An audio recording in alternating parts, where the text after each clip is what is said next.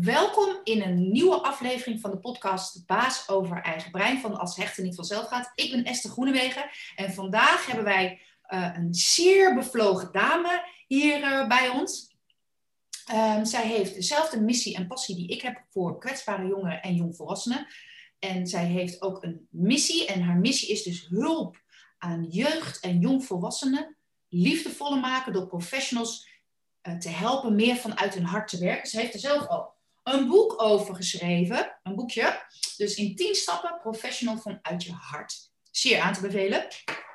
Zij gelooft dus dat ieder mens een verschil kan maken in het leven van een ander. Nou, daar sta ik natuurlijk ook voor. Ze is enorm enthousiast, inspirerend, deskundig en betrokken. En heeft grote kennis van zaken die heel goed aansluiten bij de praktijk. Nou, ze heeft onder andere gewerkt in de jeugdzorg, speciaal onderwijs, bij een adviesbureau. Sinds 2012 geeft ze ook zelf trainingen, ook weer aan allerlei verschillende organisaties. Dus jeugdhulporganisaties, jeugdbescherming, gemeenten, wijkteams, uh, bij de leerplicht, jongere medewerkers, straat, eigenlijk aan iedereen die hulp nodig heeft. Haar naam is Marcia Struik. Nou, super gaaf dat je tijd hebt vrijgemaakt om met mij in gesprek te gaan. Ik denk echt dat het heel waardevol gaat zijn voor mijn community. Hè, dus dat zijn ouders van kinderen met hechtingsproblemen, maar ze hebben heel veel te maken natuurlijk met hulpverlening. Dus ja, waar gaan we beginnen? We, we weten allemaal dat in de afgelopen jaren de jeugdhulpverlening uh, vanuit de professionele kant het steeds lastiger heeft gekregen. Hè? Dus steeds minder tijd, steeds minder geld, beperkte mogelijkheden. Maar de, de hulpvraag is voor, voor mijn gevoel alleen maar groter geworden. Dus ja, waar gaan we beginnen, Marcia? Ja, waar gaan we beginnen? Ja, nou, ik ben nog even stil van je aankondiging. Uh, wat je allemaal over mij zegt. Dankjewel mooi, voor je mooie... Ja, wat je mooi... Dankjewel voor je mooie woorden. Ja, ja waar gaan we beginnen? Ja, nou, ik, ik denk, want ik, ik zat zo te luisteren naar wat jij over mij zei. En um, toen dacht ik, het is uh, hulp aan jeugd en jongvolwassenen, maar vooral ook aan gezinnen. Want ja. ik denk dat hulp aan jeugd alleen maar kan door hulp ook aan ouders te geven. En misschien wel het meest aan ouders. Ja, ja, ja. Dus uh, ik weet niet, misschien, je, hebt, je, las het voor, dus het staat ergens op mijn site waarschijnlijk of zo, of in mijn boek. Dus de, de, hoef je er ook niet bij te Dan ga ik kijken waar ik het opgeschreven um, ja. En uh, dus er zit voor mij eigenlijk een paar dingetjes in. Dat, dat um, uh, je, jeugd, dan denkt iedereen tot 18. En ik zet er jongvolwassenen bij, omdat ik denk bij 18 is het gewoon niet klaar. Nee. Je, wanneer is het ooit klaar? Maar in ieder geval loopt het door tot begin 20. Uh, heb je, heb je, hebben jongeren met, een, met een, een, een, rugzakje of een verleden of dingen die ze meegemaakt hebben, hebben gewoon meer support nodig. Ja. En ik vind een van de grote problemen die harde grens die er een soort van gesteld is bij 18. En dan zegt iedereen, ja, je mag verlengde jeugdzorg. Maar dat haalt het, het blijft principieel hetzelfde probleem. Want dan wordt het verlengd tot 19 of tot 21. En daarna. Want, dus daarom is het jongvolwassenen. Maar het is voor mij ook, um, ik geloof, nou ja, ik wil, bijna, ik wil zeggen, ik geloof absoluut niet in, en, en dan ga ik er twijfelen, want ik hou nooit van de hele stellige uitspraken, maar ik ga me er toch aan wagen. Ik geloof absoluut niet aan het kind los behandelen. Ik, ik geloof niet in het kind los behandelen. Dus, um, zonder dat ouders erbij betrokken zijn. Zonder dat ouders erbij betrokken zijn. En um, in de meeste gevallen um, dat het ook om ouders gaat in, uh, in contact met hun kind. En dat is voor, is voor mij nog los van of een kind um, uh, thuis woont of soms ook uh, niet thuis woont. Want dit gaat voor mij ook op voor jongeren, voor kinderen die niet bij hun ouders kunnen opgroeien. Dan nog vind ik, als je kijkt naar die levensloop, weet je, jeugdzorg of je jeugd is toch maar een relatief klein deel van je leven. Ja. En waar het over gaat voor mij is dat we, uh, dat we kinderen, jongeren op weg helpen om een mooier leven op te bouwen. Um, ook als ze niet meer onder de jeugd vallen. En uh, als we te veel bekijken alleen maar hoe in het hier en nu en te weinig erbij betrekken van joh, wat betekent dat voor de lange termijn, dan doen we gewoon kinderen uh, ook tekort. En als je dan gewoon realistisch kijkt, wie zijn dan de mensen met wie je levenslang contact hebt? dat zijn in de meeste gevallen um, je familie, je ouders. En ik realiseer me heel goed dat, het, dat er ook situaties zijn waarbij, waarbij het contact verbroken wordt. Um, en weet je, daar is heel veel, daar kunnen we apart een podcast over opnemen, maar daar zou ik niet over willen hebben. Nee. Omdat ik denk, een deel daarvan heeft ook te maken met dat, dat er eigenlijk te weinig gewerkt is met die, die kinderen en die ouders samen. Om te zorgen dat ze het leven, eh, dat ze op een bepaalde manier het met elkaar kunnen redden. Weet je wat ik daar wel aan zou willen toevoegen? Misschien voor de professionals of misschien beleidsmedewerkers die uh, dingen kunnen veranderen.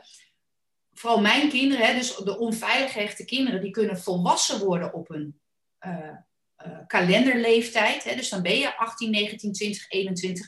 Maar de emotionele leeftijd is vaak nog veel lager. Hè, dus ik, ik heb het uit eigen ervaring meegemaakt toen mijn dochter 18 werd. Alles wordt gelijk voor ons afgesloten als ouder. We hebben geen inzage meer. We worden niet meer betrokken in een uh, behandeling. Dat is echt zo wettelijk ook uh, strak afge, afgezet. Maar mijn kind had nog net zoveel begeleiding nodig dan die dag daarvoor, hè, de dag voor haar verjaardag. En ik heb dat altijd heel bijzonder gevonden. En dan kan je wel vanuit de rechtbank kan je, uh, noem je curatorschap of bewindvoering, maar dat is ook ja, niet echt super fijn om dat, dat soort dingen aan te vragen. Maar ik, ik zou echt wel voor kwetsbare jongeren, uh, zou ik het fijn vinden als daar een bepaalde ja, ruimte is hè, tussen, tussen het volwassen worden en wat daar dan bij komt kijken. Ja. Ja, ik, en ik vind het bijvoorbeeld ook heel sterk opgaan voor uh, uh, mensen die uh, met een LVB, lichtverstandelijke beperking. Weet je, daar, daar ja. uh, heb je het ook. En daarbij, daarbij is het ook zo, weet je, als je echt een ernstig verstandelijke beperking hebt, dan, dan is het anders. Maar als je zo'n lichtverstandelijke beperking ja. hebt of zo functioneert, doordat je bijvoorbeeld um, hele vervelende dingen meegemaakt hebt in je leven en je niet goed kunt ontwikkelen, dan, dan is het gewoon echt een heel harde omslag. Ja. En het resultaat is, ja. uh, het resultaat is eigenlijk dat we uh, kinderen en ja, weet je, soms zijn het gewoon nog kinderen, ook in hun beleving, of jongeren, uh, of jongvolwassenen, zoals ze zichzelf vaak ervaren, dat we het, um, het is bijna een soort ravijn. En ja. daar pleit ik wel echt voor, om veel meer in die levensloop te denken. Dus niet over, hey, tot, ook, ook als je het hebt met gezinsvoogden bijvoorbeeld, of met jeugdhulpverleners die, die, um, uh, die in, in organisaties zitten waar tot 18 in principe gewerkt wordt. Dat we niet alleen denken van ja, maar we kunnen het verlengen een halfjaartje of een jaartje. Maar dat we het eigenlijk omdraaien en dat we gaan, gaan denk, redeneren vanuit um, hoe, wat moeten we realiseren zodat het kind als die 25 is, ik noem maar even 25, dat hij dan een voldoende um, netwerk om zich heen heeft om zich ook te kunnen redden. Want iedereen heeft mensen om zich heen nodig. Ja. En ja. bij kinderen met, um, met een verstoorde hechting is dit alleen maar nog ingewikkelder. Ja. Um, en denk ik dus dat we er ook nog meer aandacht aan moeten besteden. Ja. Omdat het anders helemaal misgaat. Want heel veel kinderen met, met verstoorde hechting, uh, als op een gegeven moment ze niks meer hoeven, als ze 18 zijn, zijn ook weg. Ja, precies. En dan, uh, Soms gaat het enorm fout, inderdaad. Ja, ja en dat is echt gewoon, gewoon zonde. En ik denk dat de, de fout dus niet ligt alleen in dat 18 jaar uh, grens, maar dat de, de, fout, als je het over fout mag hebben, waar de verbetering mogelijk is, laat ik het zo noemen, ja. Ja. Uh, dat we veel meer investeren in het, um, het onderhouden en het opbouwen en het, um, uh, hoe, hoe je dat vast kunt houden, dat contact. Dan heb ik nog niet eens over de verbinding, de relatie, want dat is voor sommige kinderen echt ingewikkeld. Maar wel, hoe ga je nou om met de mensen die waarschijnlijk het leven lang bij je zullen horen? Dus heb je het over ouders, heb je het over broers en zussen, heb je het misschien over opa en oma of over een tante of, of over wie dan ook. Ja. En dat we dat niet pas doen als ze 17,5 zijn, maar dat we daar eigenlijk nou ja, altijd mee bezig zijn. Ja, mooi, mooi.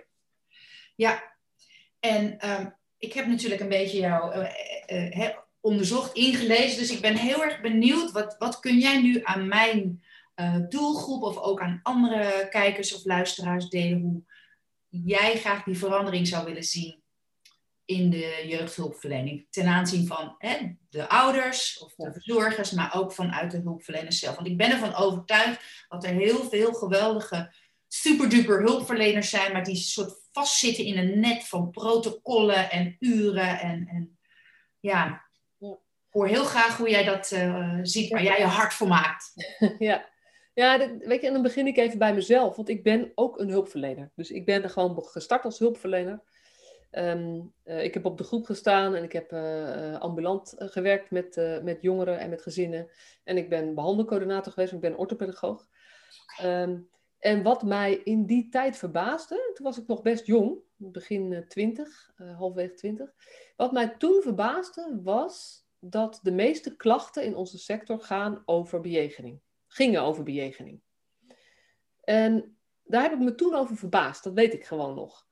En ehm, daarvan dacht ik ook, ja, dat moet toch anders kunnen. Dus voor mij is altijd heel belangrijk geweest om met de, met de jongeren, met de kinderen, met de ouders met wie ik te maken had, om die op zo'n zo, op zo'n manier met ze om te gaan, dat ze zich gehoord voelden.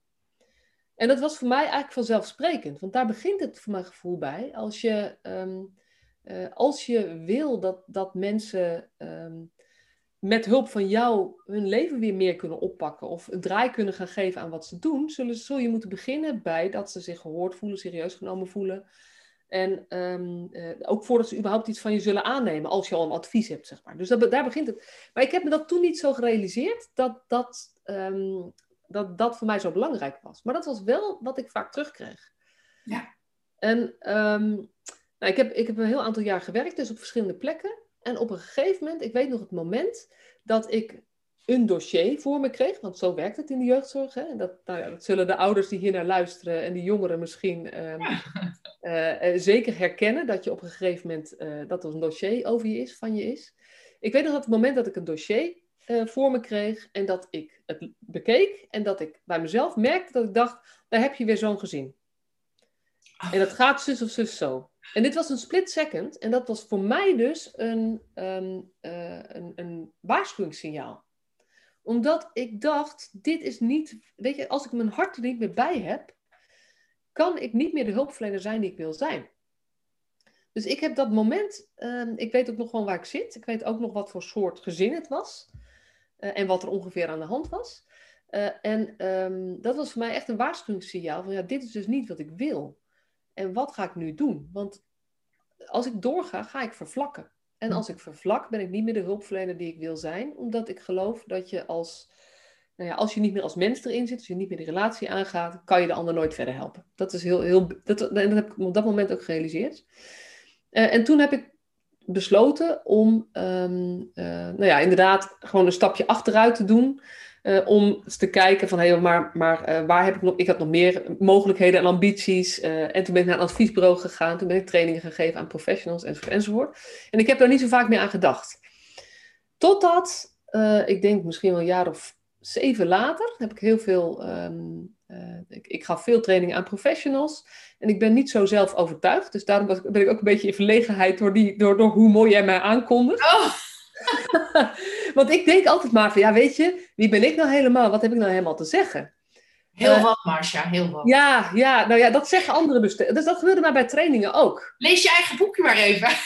ja, maar, dat, is, maar dat, dat was dus wat bij mij gebeurde, dat mensen bij trainingen vaak zeiden, uh, ik krijg hier energie van, dit is anders dan anders, wanneer kom je terug en dit moeten meer mensen horen. Maar ik geloofde dat allemaal niet.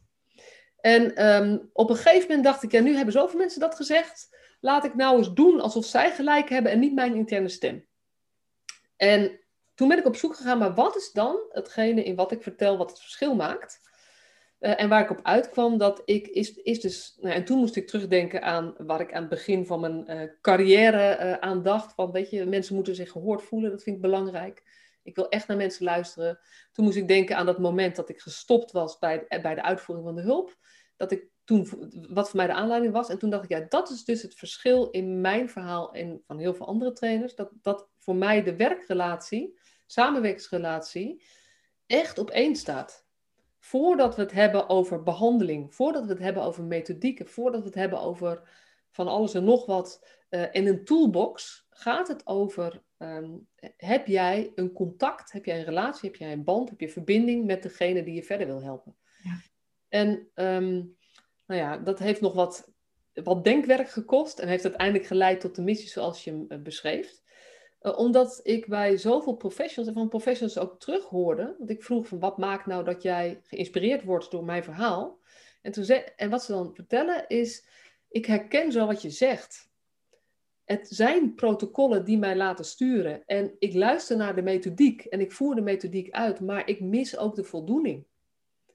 Dus ik zie heel veel professionals die, die door dat woud van protocollen en regels en methodieken en werkdruk en um, enorme caseload, want, want dat zei, het is echt heel moeilijk werken in de jeugdzorg uh, op dit moment. En er is, een bak aan negatieve aandacht, die helpt ook niet. Um, Maar ik zie, ik zie gewoon ontzettend veel professionals die zeggen, ja, dit is niet meer mijn wereld. En die gaan gewoon in een andere sector werken. En dan gaat gewoon goud verloren soms. Want het zijn soms hele goede mensen. Je hebt mensen die, uh, nou ja, zoals ik net vertelde, dat, dat op het punt komen dat ze denken, oh, daar heb je weer zo'n jongen, oh, dan gaan we ongeveer dit doen. En die, die vlakken af, zo noem ik dat maar eventjes.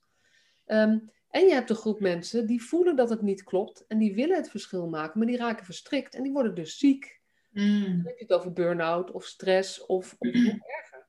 Uh, en de burn-out en stresscijfers zijn natuurlijk echt bizar hoog. Ja. En ehm, toen dacht ik, ja, dit zijn drie um, gevolgen van de situatie die alleen maar leiden tot kwaliteitsvermindering van de hulp die we bieden. Uh, dus uh, er moet een vierde weg zijn. En uh, dat is geworden, ga vanuit je hart werken en gebruik vervolgens al die, in ieder geval dat is mijn, mijn antwoord een beetje geweest, mijn gevoel als die, als die professionals weer meer naar hun hart durven gaan, vanuit hun hart durven gaan werken, vanuit hun hart durven uitreiken, contact maken, ga Ga dat eerst doen en ga daarna heel je toolbox, methodiek, um, informatie, kennis die je hebt gebruiken. En dat is het professional deel. Dus zo is mag, je, mag je wat vragen? Want de, als je zeg maar al je trainingen en opleidingen doet om een therapeut of een hulpverlener te worden, wat wordt er geleerd over het contact maken met de cliënt? Wordt daar een bepaalde reserve in geoefend van deel niet wie je bent, hè? dus blijf echt in die autoriteitspositie staan? Of, ja, ik moet, weet ik natuurlijk uh, ja, je, ik moet zeggen, als ik kijk naar mijn eigen opleiding, dat is al, uh, ja, ik ben iets jonger dan jij, maar dat is toch ook, was toch ook al begin, of was in de jaren negentig. En ik deed de universiteit, dus daar was de, de werkrelatie überhaupt niet aan de orde. Oh, echt? Dus helemaal niet. dus, dus, maar dat is ook al heel lang geleden. Maar als ik luister naar wat ik terughoor van mensen die recent van de opleiding komen, is nog steeds dat het heel weinig gaat over het opbouwen van een werkrelatie. Dat professionals, weet je, de term professionele afstand, ja. die wordt heel veel gebruikt, nog steeds. En ik geloof niet in professionele afstand. Ik vind het verwaarlozing. Ik geloof in professionele, professionele nabijheid. Ja. Je, je, kan niet, je, bent natuurlijk als professional doe je dingen um, uh, afgewogener dan wanneer je gewoon met iemand uh, koffie zit te drinken. Maar ga alsjeblieft vanuit nabijheid werken in plaats van vanuit afstand. En maak die nabijheid professioneel en op maat. Ja. Dus, dus de indruk die ik heb, um, en dat is ook, dat merk ik ook in als ik het over dit thema heb.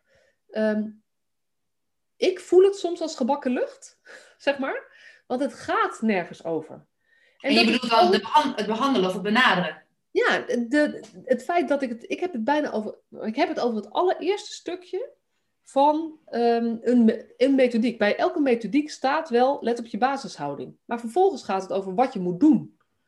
En gaat het heel weinig over die houding.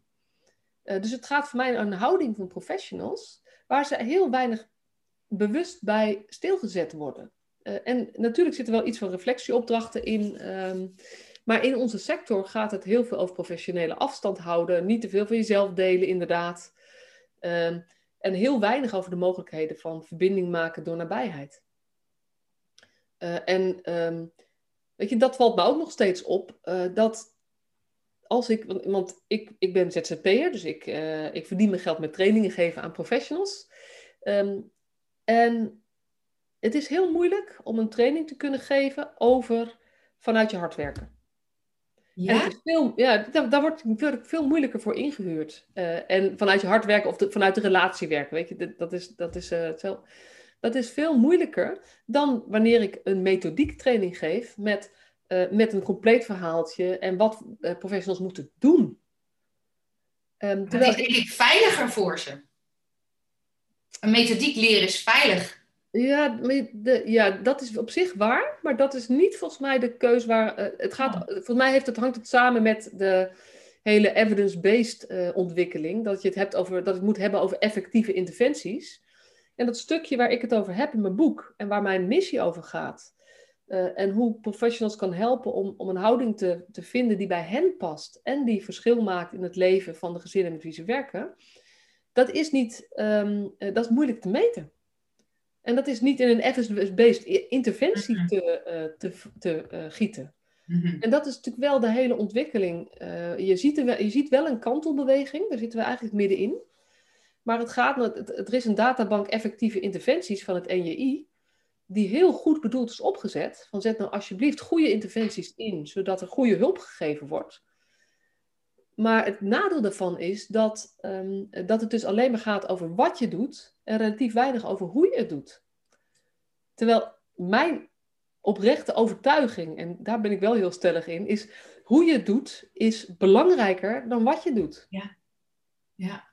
Eigenlijk snap ik nu al veel beter waarom sommige uh, therapie of benaderingen niet lukt. Want bij onveilige hechte kinderen, of het nou kleine kinderen zijn, pubers of jongvolwassenen, het begint met die band opbouwen. Het begint met veiligheid en basis en vertrouwen. En als je gelijk met je methodiek begint, dan is dat er dan nog niet. Of je nou hulpverlener bent of leerkracht. Ja, maar dat, maar dat geldt eigenlijk, um, dat klopt. Maar ik denk dat het eigenlijk veel breder geldt. Dat het gewoon gaat over menselijk contact. Ja. Je gaat toch niet een advies aannemen van iemand die je niet aardig vindt? Of iemand die jou niet het gevoel of die niet kent. Ja. Of die je niet kent. Dat, weet je, zo werkt het niet bij mij. En dat is bij, bij bijna iedereen ook. Ehm, de mensen die jij uh, sympathieker vindt, de mensen bij wie jij je meer op je gemak voelt, daar ga je ook meer naar luisteren en daar ga je meer van toepassen als je je tips geeft of adviezen.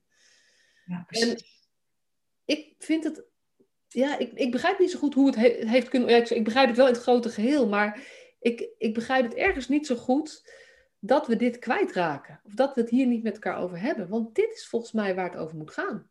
Ja ik denk dus dat het te maken heeft met die evidence-based en wetenschappelijk onderbouwd. En daar heeft, heeft de gemeente ook echt invloed op, want die willen um, evidence-based interventies alleen maar inkopen. En die kopen alleen maar in voor de, voor de uh, hoe noemen ze dat ook weer? Voor de verrichtingen bijna. Um, ik ehm, weet het, ja. En um, het betekent dat, dat als je werkt met, met weet je, jou is natuurlijk de focus op kinderen met hechtingsproblematiek. Maar ik denk, er zijn heel veel ouders die ook moeite hebben met de hechting. En dat, waar dat een probleem is in het gezin. Uh, en wat, waar, wat mede oorzaak is dat het niet goed gaat in een gezin. Ja. Maar er mag geen tijd zijn voor het opbouwen van een band met deze ouders voordat je interventies gaat inzetten. Nee, er wordt zeg maar um, verwacht dat je eigenlijk in, in gesprek 2 al daadwerkelijk aan de slag bent met doelen. Ja. En ik denk dat dat gewoon niet kan. Nee. Dus wat mij betreft, wat er moet gebeuren, uh, is dat daar meer ruimte voor moet komen. En ik weet dat. Uh, um, uh, nou ja, ik, ik geloof eigenlijk niet zo in dat we moeten wachten totdat de gemeente of de financier of de, dat dit helemaal veranderd is. Maar ik geloof in professionals met lef. Ja, mooi. Ja, precies. En Ja. die zich hier bewust van zijn en die dus op de een of andere manier een weg zoeken in deze tijd van, van werkdruk, protocolisering, evidence-based werken, uh, tijdschrijven op veel plekken ook. Hè? Dat is echt, uh, onderschat het niet hoe heftig het is voor professionals. Ja. Maar ik geloof als je, uh, als je van het uur wat je beschikbaar hebt die week expliciet een kwartier besteedt aan contact maken voordat je dingen gaat doen, dat je een gesprek meer oplevert dan, vanaf, dan wanneer je vanaf minuut één bezig bent met datgene wat je daar moet gaan doen. En dat is een keuze die je echt kunt maken, ook binnen deze tijd. Maar het is wel nog steeds een, een, een, de keuze die een beetje ja, ter discussie staat, of, of waar we het niet expliciet met elkaar over hebben. En waar, waar professionals ook um, het gevoel hebben dat het niet mag. Het is, het is gewoon zo goed wat je zegt. Ik, ik heb dat ook in mijn jaartraining. Ik begin ook met dan de ouders. Gaan we eerst onderzoeken hoe zijn we nou eigenlijk zelf gehecht. Hè? En de pijnpunten waar we het in het voorgesprek nog even over hebben gehad. Hè? Dus de, de belemmerende overtuigingen waar je zelf mee rondloopt. Als, je die niet, als die niet helder voor je zijn, dan ga je dus het gedrag wat, wat, wat misschien anders dan anders is bij je kind, reflecteren of terugkoppelen aan die pijnpunten waar je zo last van hebt. Het is zo, ja, zo belangrijk dat dit beter bekend wordt. Nou, en dit is ook wat bij professionals speelt. Ook eigenlijk, eigenlijk is, um, als je mij vraagt, wat, is, wat zou nou de beste Weet je, we hebben, deel, de luisteraars van deze podcast, in ieder geval de, de ouders die bij jou terechtkomen, hebben vaak al een traject en hulpverlening achter de rug, waarbij ze zich niet, niet altijd gehoord hebben gevoeld, niet genoeg ja. gehoord hebben gevoeld. Uh, en niet uh, genoeg begrepen hebben gevoeld. En um, uh, even los van of ze geen goede tips hebben gekregen. Want ik denk dat ze soms best goede tips hebben gekregen, maar dat het probleem in dat andere stuk zit. Ja, ja. En wat is er nou voor nodig? Want ik vertel natuurlijk mijn, mijn, mijn uh, mijn goud, of wat, wat ja, dat zeggen ze wel eens, je verborgen goud, wat ik me nooit gerealiseerd heb, maar voor mij dus vanzelfsprekend is. eh, is dat die, die nadruk voor, op bejegening. Bejegening, gehoord voelen, serieus nemen. Weet je, nog steeds zijn, zijn de klachten bij het AKJ, over dat, dat klachtencommissie uh, jeugdzorg. De meeste klachten gaan over bejegening, informatievoorziening en de manier waarop beslissingen worden genomen. Ja, die, krijgen, die ouders krijg ik uiteindelijk ook op mijn pad. Ja. En dat is echt waar ik professionals ehm, liefdevol mee wil confronteren. Want ik, wil, ik, ik snap zo goed dat je, in, dat je verstrikt raakt in hoe het nu is. Dus er zit, voor mij, ik, weet je, ik hou van die professionals, ze zijn hartstikke tof. Uh, maar ik gun ze zo een andere manier van werken, omdat het voor iedereen beter uitpakt. In de eerste plaats voor henzelf.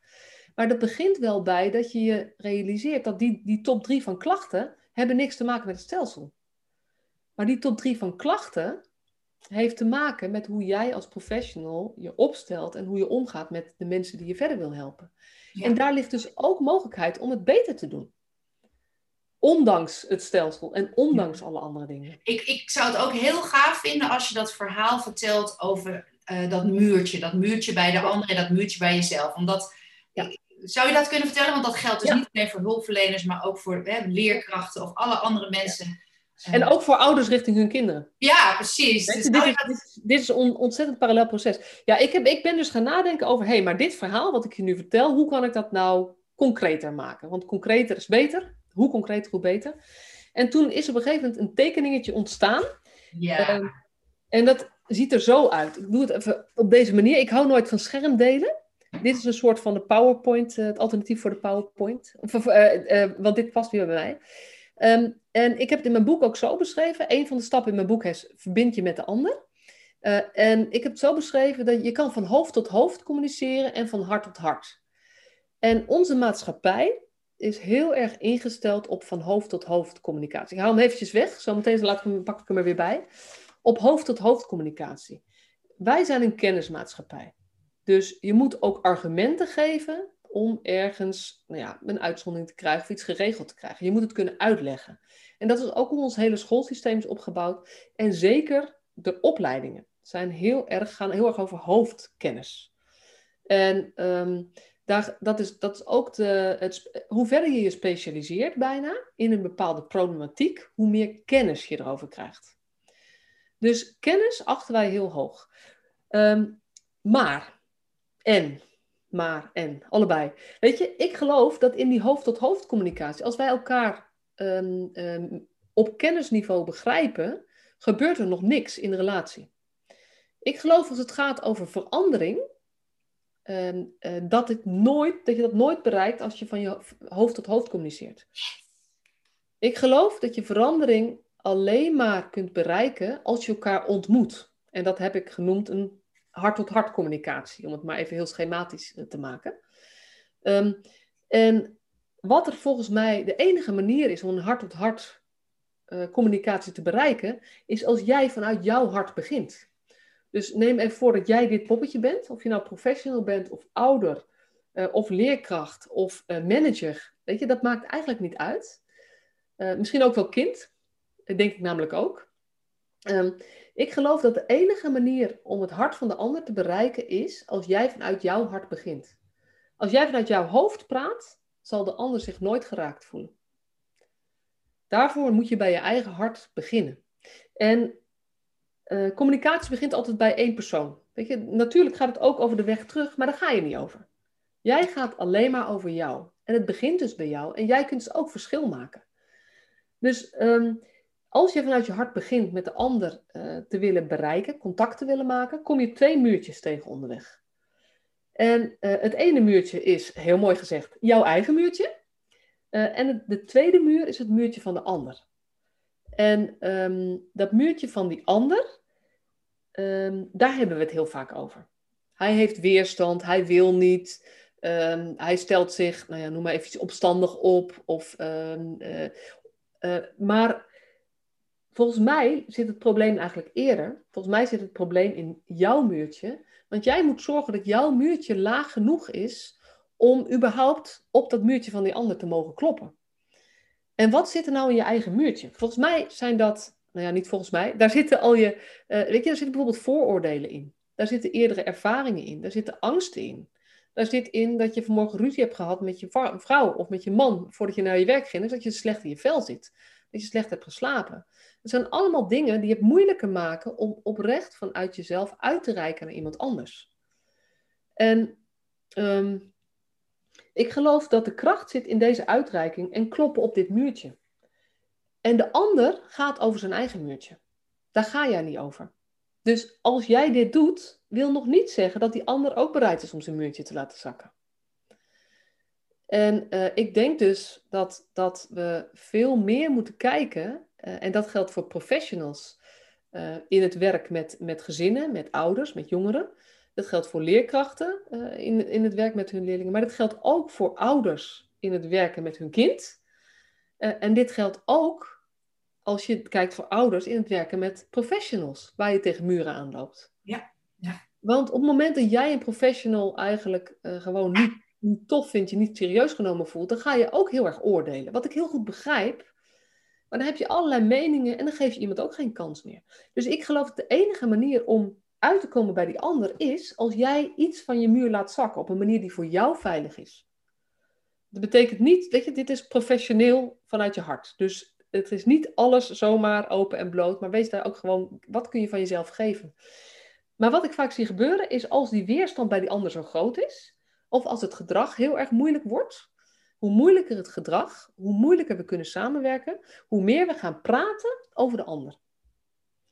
En mm. dit is ook een parallel proces. Want dit gebeurt van hulpverleners eh, in het praten over jongeren en in het praten over ouders. Maar ik geloof dat dit ook kan gebeuren bij ouders in het praten over hulpverleners hoe meer we last van ze hebben, zeg maar, hoe meer je eigenlijk daar tegen of hoe meer je er een oordeel over hebt, hoe meer je over hen gaat praten. Maar realiseer je dat hier nooit de verandering zit en hier ga je niet over. En ik vind in de hulpverlening echt schrijnend hoe moeilijker het gedrag van kinderen, of soms hoe moeilijker uh, het is om met ouders te werken, hoe meer we gaan praten over de weerstand die bij die ouder of bij dat kind zit. En hoe meer we gaan praten over het gedrag van het kind. Ehm, maar iemand gaat nooit veranderen als jij vanuit je hoofd allerlei goede ideeën gaat geven of, allerlei, of, of gaat meedenken, wat op zich heel goed bedoeld kan zijn. Ehm, en ehm, het resultaat is vaak dat dit muurtje nog verder omhoog gaat. Het enige manier om dit muurtje naar beneden te krijgen, is mijn ervaring. En dat is ook wat ik terugkrijg. Want ik spreek veel ervaringsdeskundigen, dus veel jongeren die zelf te maken hebben gehad met jeugdzorg en ouders die te maken hebben gehad met jeugdzorg. En als ik hen vraag, welke professionals, weet je nog, welke professionals hebben je verschil gemaakt? Dan zeggen ze, mensen die iets van zichzelf lieten zien. En mensen die mij de kans gaven om eerst hen te leren kennen voordat ik iets over mezelf moest vertellen. En mensen die het opgaven. Oh. En ehm, daar heb ik ook een, een heel mooi voorbeeld van, van een, nou ja, dit is inmiddels een, een, een, eh, een jonge vrouw van, van rond de 30. Uh, met een heel ingewikkeld verleden, uh, uit huisplaatsingen tot en met gesloten. Ik heb, ik, weet je, ik heb nooit haar diagnoses gehoord, maar daar zit ongetwijfeld een forse hechtingsproblematiek ook in. Dus het was ook heftig. Er was ook sprake van, van, van wederzijdse mishandeling in het gezin. Dus haar vader uh, mishandelde haar en zij sloeg ook haar ouders. Dus dat was echt ingewikkeld. en ik heb haar ook die vraag gesteld. En dit was zo'n nou ja, zo'n high-buy typeje je hebt natuurlijk verschillende reacties, maar dit was een high-buy typeje. Um, waar ook, nou ja, uh, ik denk de, oude, de, de, ouders die hier naar luisteren zich kunnen voorstellen wat ik ermee bedoel. Heel moeilijk gedrag. Ik vroeg haar hetzelfde. Welke hulpverleners hebben nou verschil gemaakt voor jou? En aan de hand van dit plaatje hadden we het erover. Toen zei ze: Het zijn de mensen die niet drie, niet vier, niet vijf, maar misschien wel twintig keer geklopt hebben op mijn muur. En toen pas durfde ik iets te laten zakken. En toen pas durfde ik iets te laten zien van wat er in mij omging. En zij hebben mij verder geholpen. Oh, ik merk helemaal dat het me raakt. ja. Ja. Ja. Ja. En weet je, dit plaatje, ik, ik weet niet, het is, het is gewoon ontstaan. Dus dat dit, is het uh... eigenlijk gewoon, ja. Zou je ook, want ik weet dat er ook ouders denken, ja, leuk verhaal met die plaatjes, maar uh, kun je, ze zijn zo in war of de weg kwijt, dat ze niet meer weten hoe het moet. Dus hoe kun je nou, uh, je, uh, je ziet een kind wat niet meer uit bed wil komen, wat brutaal is, wat je eigenlijk niks kan vragen, want dan wordt er gelijk van alles gegooid. Dus dat muurtje staat heel hoog, is gewapend beton. En dan heb je, jij hebt ook al heel veel pijn gehad al jarenlang, dus jij, ik noem dat altijd, je bent in een bepaalde hechtingsdans terechtgekomen. Dat gaat altijd op dezelfde manier. En op een gegeven moment ga je er maar een beetje uit, dus jouw muur gaat ook steeds hoger. Nu heb je dit verhaal gehoord van jou en dan denk je, ja, nee, dat is het. maar hoe ga ik nu dat muurtje omlaag doen? Uh, hoe ziet dat er dan uit? Ja. Ga, ga ik andere taal gebruiken? Ga ik me anders gedragen? Heb je misschien wat praktische tools daarin nog? Ik zit even te denken, want ik, ik, vertel dit verhaal natuurlijk meer aan professionals dan aan ouders. Ja, maar ik, nee, maar ik, vanuit een professional kun je misschien antwoord geven dan. Nee, ik, ik, vind, ik vind het een hele mooie vraag. Um, en het is ook, ik vind het ook wel, weet je, ik, ik wil me hierin ook bescheiden opstellen. Want dit is echt niet de oplossing voor alles. Weet je, dit is niet het wondermiddel. Ik geloof namelijk niet in, in, in wondermiddelen. Nee, oké, maar, nee, maar, maar dat vind ik wel belangrijk om erbij te zeggen. Ja. Ik denk wel waar het over gaat, is de eerste stap is dat je. Ehm, wat er gebeurt in zo'n situatie, is dat je heel vaak nog meer gaat kijken naar wat er bij je kind allemaal ja, misgaat, moeilijk is, waar je niet. En daar ben je ontzettend veel over aan het nadenken en over aan het puzzelen en je zorg over aan het maken en kwaad over, weet ik veel wat allemaal. Maar het gaat allemaal over je kind. Ja. Wat ik ook heel erg goed begrijp, want je zal, weet je, je zal maar in zo'n situatie. Je zal maar zo'n kind hebben. nou ja, je, kan ik zeggen, want ik heb het zelf even. Ja, precies. Weet je, en ik heb zelf vier kinderen. Um, en die hebben niet zulk ingewikkeld gedrag. En dat vind ik al een hele ingewikkelde opgave. Dus maar goed, jij bent wel weer vier dan, hè? Dus... Ja, dat is ook zo. Dat is ook zo. Maar goed, weet je, dus, dus ik denk de eerste stap, en dat is ook wat ik, wat ik richting professionals zeg, en dat is misschien wel hetzelfde, is eigenlijk ga het accent verleggen van kijken naar je kind naar kijken naar jezelf. Dus wat kun je zelf veranderen aan gedachten en aan gedrag? Nou ja, ga, ga eens jezelf. Ga, ja, en misschien is dat nog wel een stap te snel. Ik denk, de eerste stap die volgens mij nodig is, is je realiseren: verrek, als ik wil dat die ander verandert, zal ik iets moeten veranderen. En los van wat het dan kan zijn, want, want, en dat is misschien wel precies het verschil in hoe ik mijn trainingen ook geef. Ik ga dus niet meteen een tip geven over wat je moet doen. Maar het gaat over wie ben jij? En waar, um, hoe, wat voor beeld heb je van jezelf? En wat gebeurt er in jou? Want wat er in jou gebeurt, uh, en dat zijn dan gedachten, dat zijn oordelen, dat zijn Ehm, eh, ervaringen, dat is machteloosheid, dat is wanhoop. Dat, dat is zoveel. Weet je, dat, ik, ik, begrijp ook zo goed dat, dat je dan zo klem kan zitten. Maar de eerste stap is eigenlijk je realiseren dat uit die wanhoop komen nooit van buitenaf kan komen. Maar dat het, dat het altijd begint met als ik wil dat hier iets in verandert, dan kan ik gaan denken over mijn kind, maar dan moet ik denken over mij. Wauw. En ik wil me dus eigenlijk ook niet laten verleiden naar een makkelijke quick fix van dit moet je doen. Goed. Ik denk, dit is wat je moet doen. En je moet gaan onderzoeken. Je moet, zeg maar, uh, bewustzijn is de eerste stap. De, de eerste stap in mijn boek heet Pak de regie. En daar bedoel ik dus mee, dat leg ik ook uit in het boek. Pak de regie betekent, realiseer je, Jij bent altijd aan zet. Het gaat nooit over een ander. Als jou, de situatie jou niet bevalt, en dat kunnen we klein maken, dat kunnen we groot maken. Um, maar dat gaat eigenlijk altijd op als de situatie zoals die nu is jou niet bevalt, als, je er, als het niet klopt, als je het niet oké vindt, begin bij jezelf. Kijk naar wat is er bij jou en, en ga eens onderzoeken hoe dat zit. En als het dan gaat over ouders en, en je leeft met zo'n kind, wat zo ongelooflijk moeilijk en zwaar is, ehm, dan denk ik, moet je ook terug naar wat zit er dan in mijn muur? Hoeveel ruimte heb ik nog voor mijn kind? Hmm. Want soms door het gedrag, wat echt nou ja, onacceptabel is, um, weet je, ik denk dat er ouders ook luisteren, um, uh, waarbij wij sprake is van, van oudermishandeling. Weet je, je hebt natuurlijk kinderen die in bed blijven liggen. En dat is wanhopig. Maar je hebt ook kinderen die, die hebben zichzelf niet goed in de hand. Uh, en dat is gewoon zo misgelopen in het gezin dat de ouders zich niet meer veilig voelen. Ja.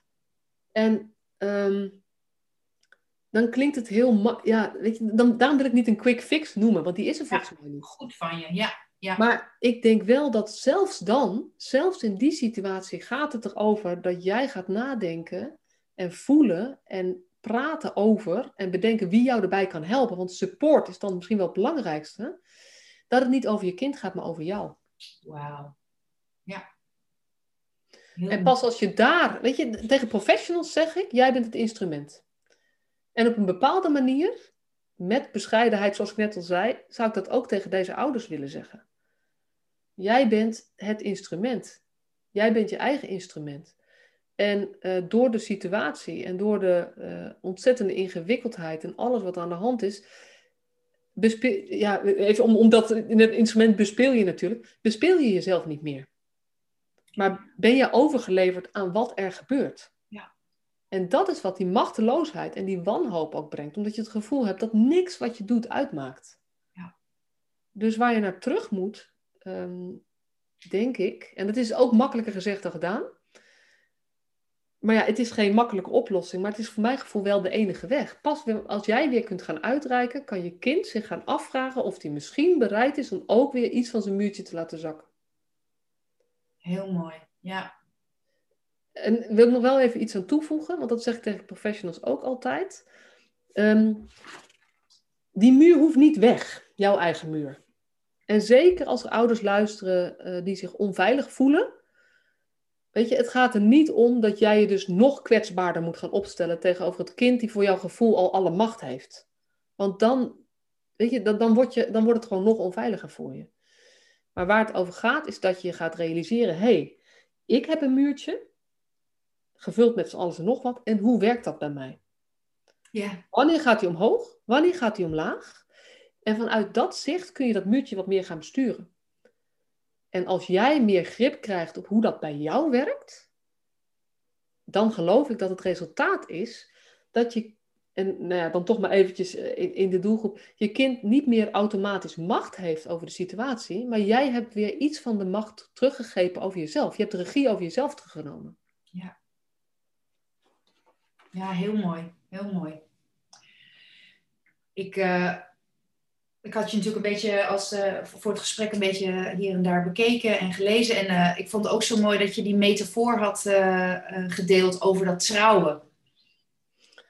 Als, het de- als je bijvoorbeeld een hulpverlener hebt, hè, dus een, waar we het dus eerder in het gesprek ook over hadden, heb je bijvoorbeeld een hulpverlener, komt in een bepaalde praktijk of plek. En dat een hulpverlener dan eigenlijk al heel snel van, het, van de ander vraagt: hé hey joh, ik heb die muur gewoon nog omhoog. Eh, dit is wie ik ben, dit is hoe ik heet. En nu moet jouw muur omlaag. En heb je dus eh, de metafoor gebruikt van ja. als je met iemand gaat trouwen, dan ga je eerst heb je een date en dan ga je, heb je verkering. En na een poosje ga je misschien een keertje bij iemand blijven slapen. En dan pas een paar jaar later heb je, hè, eh, vertrouw je elkaar en ga je trouwen. En dat vond ik een hele mooie metafoor, eh, Ja. hoe je dat... eh, Ja. hoe- Ja, en dat is, dat is ook voor de. ehm, ik denk dat de ouders die hier naar luisteren meteen snappen wat ik bedoel. Want zo voelt het vaak als ouder en als jongere. Weet je, ik spreek vooral veel jongeren die in de jeugd opgegroeid zijn ook. Weet je, hulpverleners krijgen een dossier, die weten eigenlijk al heel veel van je, die komen binnen en die, die, die stellen eigenlijk meteen vragen waarbij je het achterste van je tong moet laten zien. En als je dat niet doet, heb je het risico dat je het stempel krijgt weer weigert mee te werken. Dus Ja. Ja, precies. er gebeurt iets heel geks in. Dus ouders zullen dit meteen snappen. En jongeren snappen Ja. dit ook meteen. Ja. Maar de hulpverleners die luisteren, maar ook de leerkrachten die luisteren, zou ik willen. ehm, ja, te- tegen jullie zou ik willen zeggen: eh, probeer je eens in, het, in, in de andere eh, situatie te verplaatsen. Probeer eerst even te daten. Voordat je gelijk verkering vraagt. En ook, ehm, en ook ehm, er niet van uit te gaan dat een ander jou alles wil vertellen, omdat je nu eenmaal in deze rol, in deze functie zit. Maar dat, ehm, eh, ik vind het eigenlijk heel erg gezond gedrag van, eh, gedrag, ik vind het heel gezond van ouders of van kinderen, als ze tegen bepaalde mensen dingen niet willen zeggen. Ja, ja, precies. Dus ga maar eens bij jezelf na. Jij deelt ook niet al je so- sores met iedereen. En als jij bij een huisarts komt of bij een arts komt die je niet vertrouwt, waar je geen goed gevoel bij hebt, wil je, weet je, dan ga je misschien wel je, je eh, gewonde teen laten zien, maar ga je niet je seksuele problemen bespreken. Ja, precies. Maar dat is op een bepaalde manier wel wat wij vragen binnen onze sector. Omdat we voorbij gaan aan het feit dat het ook over die relatie gaat en over dat contact. En dat mensen dus, ja, geloof ik in ieder geval, weet je, iets van jou zullen moeten zien en iets bij jou zullen moeten voelen vooral, voordat ze ook iets van zichzelf willen laten zien. En mijn ervaring is dat als jij er meer als jezelf zit, dus meer vanuit je hart, en iets over jezelf vertelt, dat ze helemaal niet alles van je willen weten. Want daar zijn mensen, zijn professionals dan vaak bang voor. Van, ja, maar moet ik dan alles vertellen? En, uh, maar dan gaat het weer over het afgrenzen wat je niet gaat vertellen. En dat is weer professionele afstand. Maar ik zou het willen omdraaien. Wat kun je wel delen? En hoe kun jij er als mens zitten? Dus je, je kan daar toch gewoon vertellen van wat voor films je houdt. Want over dat soort dingen gaat het bij jongeren vaak. Ja, ja precies. Over wat je niet doet. is. Of... Um, Welke ja, voetbalclub je voor bent. Vinden de mannen ja, leuk, jongens leuk. je zelf, uh, toen, je, toen je jong was, ook naar voetbal moest, maar er geen zin meer in had. Het gaat veel meer over delen van dat soort dingen dan dat ze willen weten waar jij zelf mee struggelt. Want daar willen ze helemaal niet weten. Maar ze willen weten wat voor mens jij bent.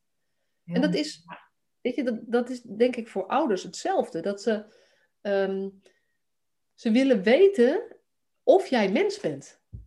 Want alleen met de mensen en, en professionals voelen zich soms genoodzaakt bijna als robot op te treden, omdat ze het gevoel hebben dat dat is wat van hen gevraagd wordt. Door de hopelijk, hopelijk gaan we dat in dit gesprek gewoon een beetje uit de weg uh, ja. Krijgen. Ja. Ik zie dat we al enorm over de tijd heen gaan, maar ik wil nog één ding aan je vragen. We hebben in het voorgesprek ook gesproken over die, die driehoek van die slachtoffer en die redder. Zou je daar nog even in het kort iets over kunnen vertellen? Ja, de reddersdriehoek of de drama-driehoek. Ja, de drama-driehoek. Dat was drama-driehoek, ja. Ja, dat is een van de modellen, de dingen die ik heel erg veel gebruik. Uh, omdat, en die ik ook zo goed kan uitleggen, omdat ik hem zelf zo goed ken.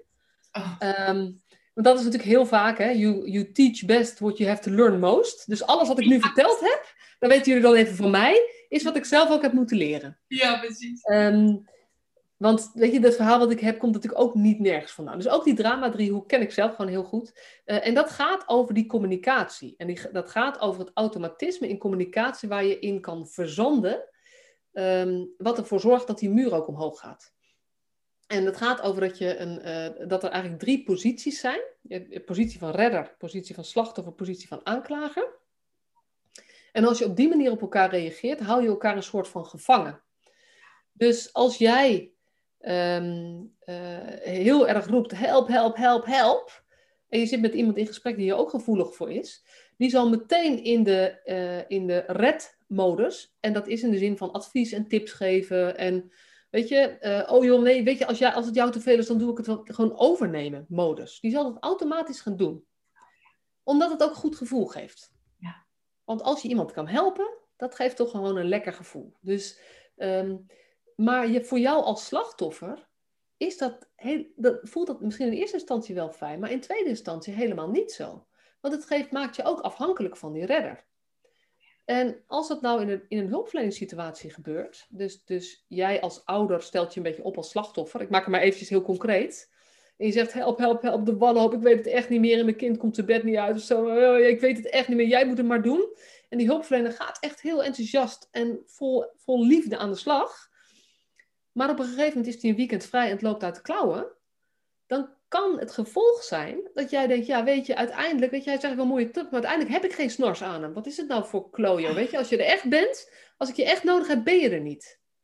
Oh ja. En dan verschuif je van dat slachtoffergedrag naar aanklager. Want een hulpverlener doet hetzelfde als anders. Namelijk, eigenlijk als hij er is, alles voor je doen en helpen en beschikbaar zijn en enzovoort. Um, maar doordat jij het als slachtoffer allemaal aanneemt en over je heen laat komen en het iemand laat overnemen, kan je heel makkelijk ook aanklager worden als iemand het niet helemaal doet op de manier zoals jij het graag zou willen. Dan voel je je weer niet gezien en dan word je eigenlijk boos. Waardoor die, slacht, die, die hulpverlener, op dat moment dat jij dat doet, nou ja, hij zat in die redderspositie, dus hij deed echt, want dan doen mensen ook goede dingen, waar je echt op zit te wachten. Dat is juist super fijn. Maar als, dan, um, als jij dan als ouder of als jongere ontevreden bent en zegt, joh, weet je, uiteindelijk heb ik gewoon niks aan je, dan verschuift die, die hulpverlener van zijn redderspositie naar slachtoffer. En dan, gaat hij, en dan gaat hij zeggen, ja joh, weet je, maar ik was toch ook gewoon een weekend vrij? Dus Dus dan gaan de, het gaat allemaal verschuiven. En hierin kan je elkaar een soort van gevangen houden. En wat, wat, wat is nou overeenkomst in, in als dit gebeurt, is dat je eigenlijk allemaal niet de verantwoordelijkheid neemt voor jezelf, maar dat je aan het denken bent voor de ander. En dat je verantwoordelijkheid neemt, overneemt van de ander, of dat je eigenlijk vooral met de ander bezig bent, in plaats van met jezelf. Wauw, ja. ja. En Ehm, dit, is, dit is de analyse. Die is voor mij, weet je, dit is, heel veel mensen hebben dit automatisme. En ook hierbij begint het eerste stap is gaat herkennen. Ja. Maar wat kan je er dan mee? Het mooie is dat er een alternatief is. En die noemen ze, tenminste ik noem hem in mijn boek de winnaarsdriehoek. En die is wat minder bekend. Maar die, ehm, dat geeft wel ehm, een soort concrete handvatten van wat moet je dan doen in plaats van dat gedrag, als je dat bij jezelf herkent. En dat is eigenlijk heel simpel. Als jij bij jezelf herkent dat je je wel eens als slachtoffer opstelt, help, help, help, en eigenlijk dat je hoopt dat iemand komt om jou te redden, uh, al is het maar uit de situatie, dat je in plaats van help, help, help roept, dat jij gaat nadenken, hé, hey, waar heb ik hulp bij nodig? En dat je dus een vraag stelt, wil jij me hierbij helpen? Oh, ja. In plaats van help, help, help. Want dat betekent niet dat je nooit iets zelf, uh, dat je alles zelf moet doen, maar wel dat jij verantwoordelijkheid neemt voor het formuleren van je hulpvraag. Concreet. Mooi. En in plaats van redden, dus er bovenop duiken, het overnemen, tips geven, wel weten wat het beste is, ik doe het wel even voor je, is eigenlijk in plaats van redden, wat je zou moeten doen, is wat kan ik voor je doen? Waarmee kan ik je helpen? En niet in de actie gaan, maar een vraag terugstellen. Want als iemand die normaal gaat redden deze vraag stelt aan iemand die help, help, help roept, dan moet diegene wel gaan nadenken over, ja, waar wil ik eigenlijk hulp bij?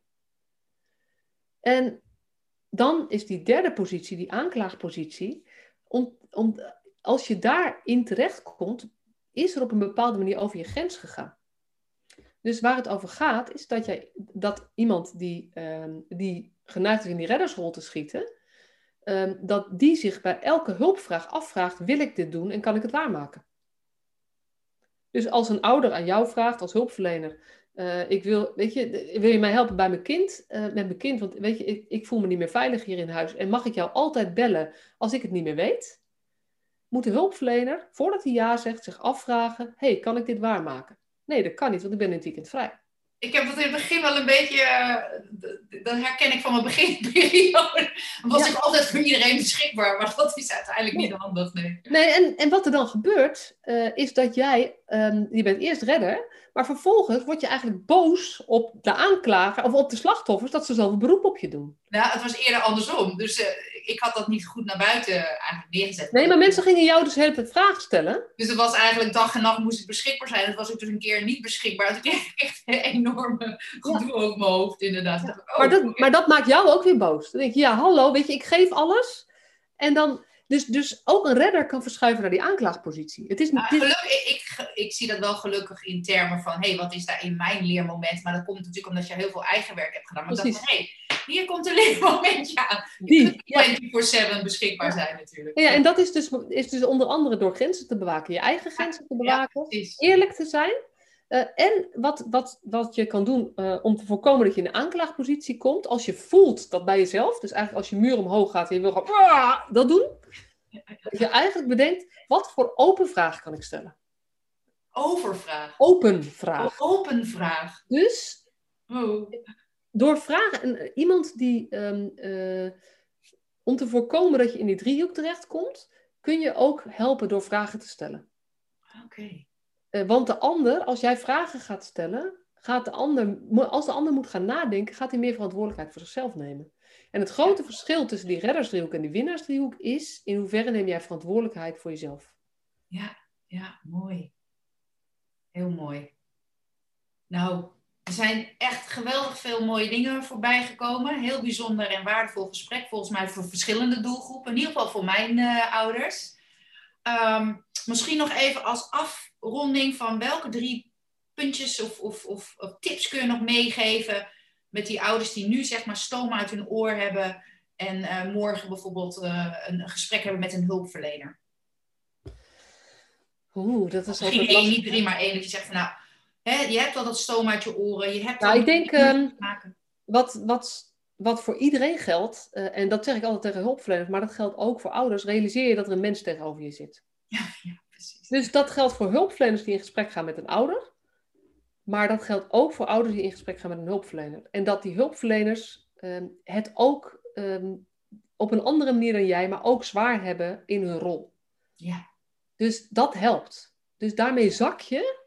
Tenminste, dat is mijn ervaring. Als ik zeg maar een beetje boos ben op iemand of me erger aan iemand, dan helpt me altijd om het te verplaatsen in de ander. En dan denk ik, oh ja. Dus, dus dat zou eigenlijk tip 1 zijn. Dus, dus ik hou niet zo van die concrete handelingsadviezen, hè? Dat, dat, dat zul je begrijpen. Ik Maar blijf wel gewoon vragen. Ehm, realiseer je dat er een mens tegenover je zit. En als je merkt dat het gesprek niet loopt, of dat, je, dat, er, dat het helemaal niet de kant op gaat die jij, ehm, dat jij je niet gesteund voelt of zo, realiseer je dat dan nog steeds. En ehm, noem dat. Ja. En zeg niet, help, help, help, jij moet dit voor mij doen. Of, weet je, op, op een andere manier. Of, ehm, maar, maar, maar zeg ook gewoon, wil je, als, als jij ehm, graag wil dat die hulpverlener jou serieus neemt, zul jij jezelf serieus moeten nemen. Hmm. Dus gaat het over, ehm, probeer dan te bedenken wat je van hem of haar graag zou willen. En hoe, hoe concreter je dat weet, hoe meer je kan vragen, wil je me helpen met het aanvragen van dit voor mijn kind? Wil je me helpen om structuur te brengen in dat deel van de dag? Wil je me helpen om ehm, mijn moeder te benaderen? Want ik heb, ik heb behoefte aan steunbronnen, maar ik vind het heel ingewikkeld. Als je met jeugdbescherming te maken hebt bijvoorbeeld, dan soms, soms kunnen zij ook nog wel een stap doen.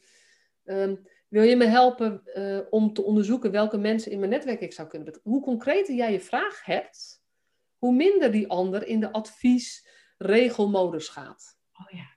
Ja. Mooi. Dat zijn er twee volgens mij, hè? Nou, dat is genoeg. ja, Heel waardevol. ja.